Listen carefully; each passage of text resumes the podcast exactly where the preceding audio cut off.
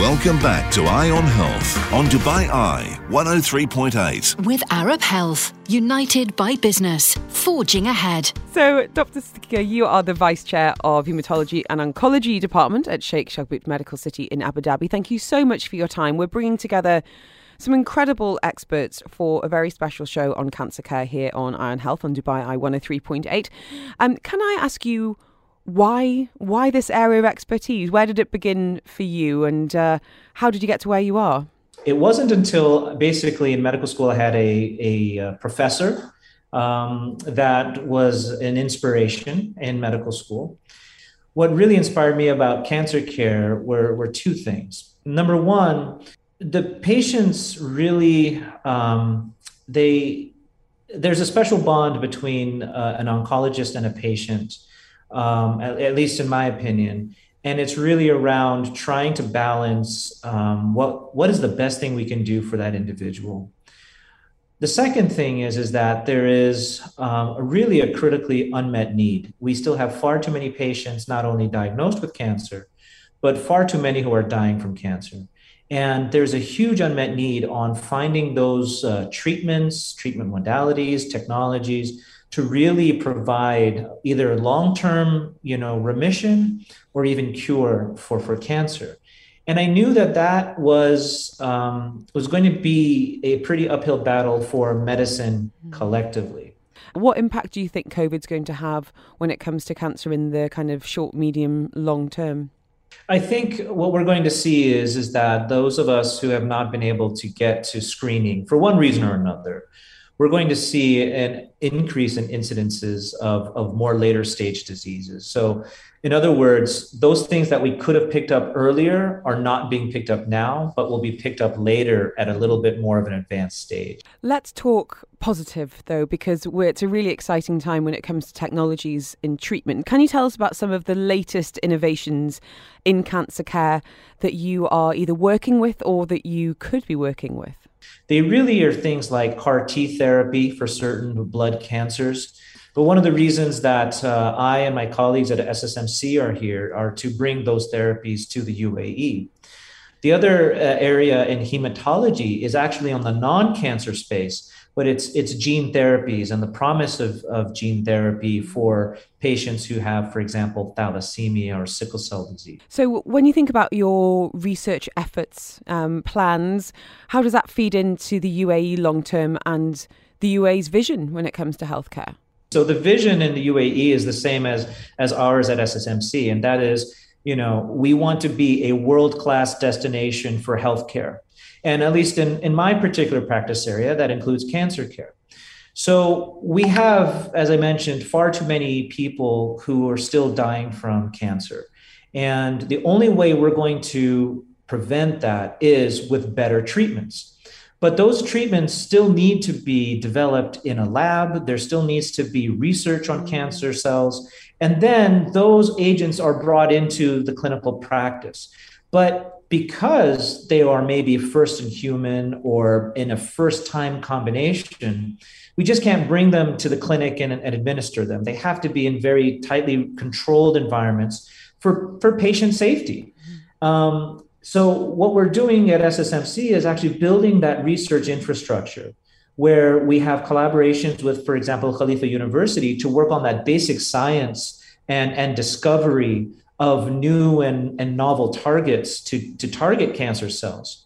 But then here at SSMC, we're building infrastructure that includes dedicated laboratory space, dedicated hospital units, dedicated personnel who um, oversee the management of patients and then people like me who are interested in in bringing those new agents into clinical trials.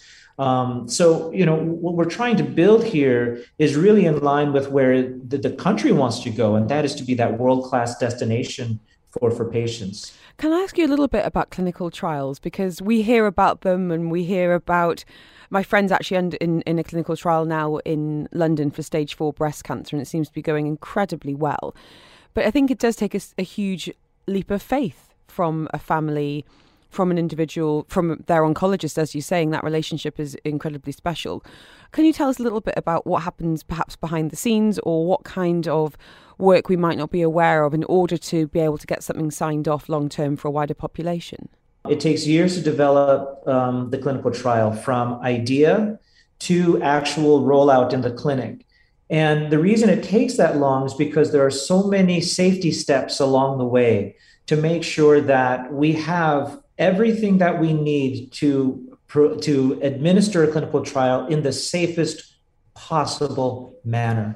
And, and that goes from not only how we do blood tests, but also how often we do blood tests, all the way down to do we have the support staff 24 hours a day in case there is a reaction or there is an, um, a side effect that we were not anticipating.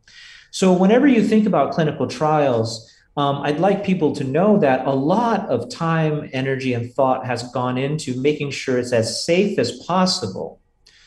The other thing to know is, is that by enrolling in a clinical trial, you might actually be receiving a future therapy today. In other words, a therapy that will be used in, in two to three years, but you're receiving it today. And that's a benefit um, to, to potentially in, enrolling in a clinical trial. I'll end by saying that clinical trials aren't for everybody. But um, for those patients uh, in who clinical trials are an option, we really encourage participation. And presumably, you need full patient buy in as well, because it's not just about what happens in clinic, it's about things, lifestyle factors that happen outside of that space. Absolutely. So, a quick example would be um, in, in clinical trials, we'll very often tell patients to be uh, careful of what kind of supplements they're using.